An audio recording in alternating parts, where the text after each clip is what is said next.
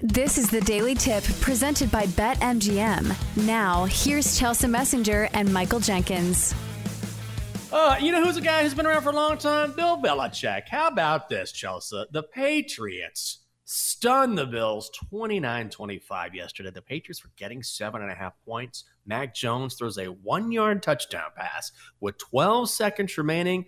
And Mike Gesicki did the Griddy. People were losing their minds. And Belichick becomes the third coach in NFL history to get 300 wins, joining Don Shula and Papa Bear Halas. I, I, I will say this I've never been a Belichick guy.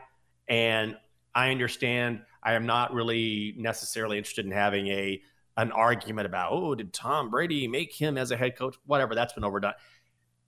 If you win 300 games in the National Football League in the regular season, then you have done something again only two other people have ever done. This is a monumental accomplishment. Yeah, Bill Belichick certainly deserves his flowers here, especially yeah. against the Bills. Bills were eight and a half point favorites in this one. I think the most shocking part of this game is that the Patriots scored over 20 points. I was shocked to see that. Their offense has been god awful this season. So, what do you think this game says more, or who do you think this game says more about? The Patriots, a team that maybe something's working now, or the Buffalo Bills, who have been the most up and down team uh, I think in the NFL this year, like there's the Dolphins who've been very up and down, putting up monster numbers against bad teams and kind of shriveling against some of the better teams. But what about the Bills? They've been an extremely hard team for me to pin down. I don't know. I was talking to my friend Pat at Lost and Found on Friday. I decided to slip in and have a drink with him because he's well, he's the bartender, but he loves to talk football. he's a Bills fan. I was like, ah, come on! Don't you think they just go in and just like stun the Patriots and just crush them? And we're like, ah, it's a divisional game. Eight and a half is a lot. Maybe we shouldn't lay that number. I, but this is two straight weeks where okay, they barely survived the Giants, and now they get not whipped, but this is not a great loss to the Patriots. I don't know what to think about the Bills. I feel like they're one of those teams that sort of plays to the level of whoever they're playing, but that's kind of a dangerous yeah. thing to do in the NFL, you know? I think also the Josh Allen MVP talk, I don't think I'm in for Josh Allen. Remember when he was the favorite? Like for a, a hot second, he was the favorite. I think he's way too mm-hmm. up and down for me uh, to want to put my money on him as MVP. And I know it's kind of wide open this year just because Patrick Mahomes isn't putting up like monster numbers. Tua mm-hmm. is. He's just kind of not really putting up those numbers when his team is playing those good teams. And also, this also goes into your team winning. That's where I think it kind of sucks for Josh Allen. It's like if his team's not winning, it's going to be harder for him to win the MVP. And this is not a Bills team that I really trust to win all of the games that they're supposed to win. So I'm not sure. I think that from now on, I will not be trusting the Bills as big mm-hmm. favorites. Mm-hmm. And I think it's just a team that I don't want to bet on at all. What about the Patriots? Was this offense a mirage? Are you willing to trust the Patriots offense from here on out? Hell no way. Absolutely not. not. Let's not forget that, look, good on Mac Jones, led a drive all the way down the field against a very good Bills defense, throws his touchdown pass. But this is a guy who has also what been benched the two previous weeks. So I'm not sold on one great performance, yes, but a guy who has been teetering along in that that number one spot as QB one.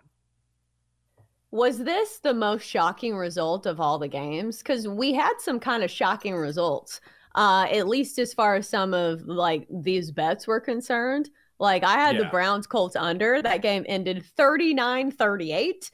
Didn't see that one coming. The Bears yeah. won with a backup quarterback that went to what? Shepherd University. Tyson Bagent didn't see that coming, and I didn't see them scoring, oh, no. um, you know, over 14 points. They put up a 30 spot against the Raiders, uh, and then we had the Lions laying an absolute egg. I had just oh. finished my statement saying the Lions are now in the dependable tier, where you can depend on them to put out a gate, a great uh, game product week in and week out, only for them to get absolutely stumped, 38 to six by the Ravens. Was there a single game that you thought was the most shocking?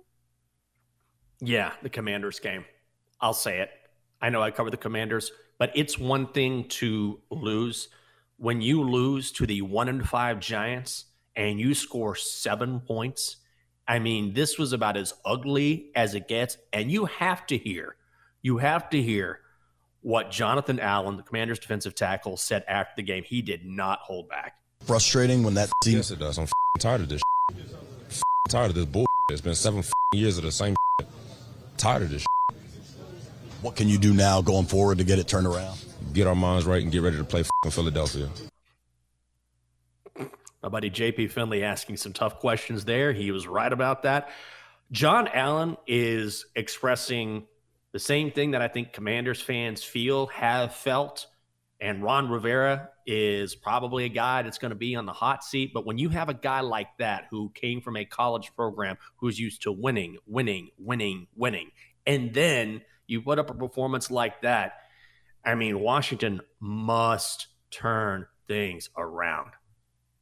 Yeah, if Ron Rivera wants to stay head oh. coach, they definitely do. If you're not getting wins against the Giants, especially when your defense limits them to 14 points, I think that's a fair discussion. So I love Ron Rivera, and I think that is the crux that a lot of people kind of fall on is that he is so likable, and I think so many people want to root for him that it's hard to have this discussion, but I think it's a fair one. Yeah, I, I don't know what to think. You can't. Here's the thing is that you can't lose to the Bears the way that they lost, squeak by against the Falcons, and then go back into a divisional matchup against a team that is one and five and lose. So I don't know what the situation is with Ron Rivera. I do know this. The room for error is very, the margin of error right now is crazy thin for him in DC. Oh, for sure. So we will see moving forward, but they weren't the only team that looked particularly bad. So there were plenty of surprises. And like I said, the books absolutely cleaned house. Seven bets with 70% mm. or more of the money uh, went in the book's favor. And also, Patrick Mahomes doing Patrick Mahomes things again 424 yards passing, four touchdowns. Travis Kelce, 12 catches, 179 yards on the score. Chiefs lead the AFC West by three games already. For more, listen to the Daily Tip presented by BetMGM. Weekday mornings from 6 to 9 Eastern on the BetQL network, the Audacy app, or wherever you get your podcasts.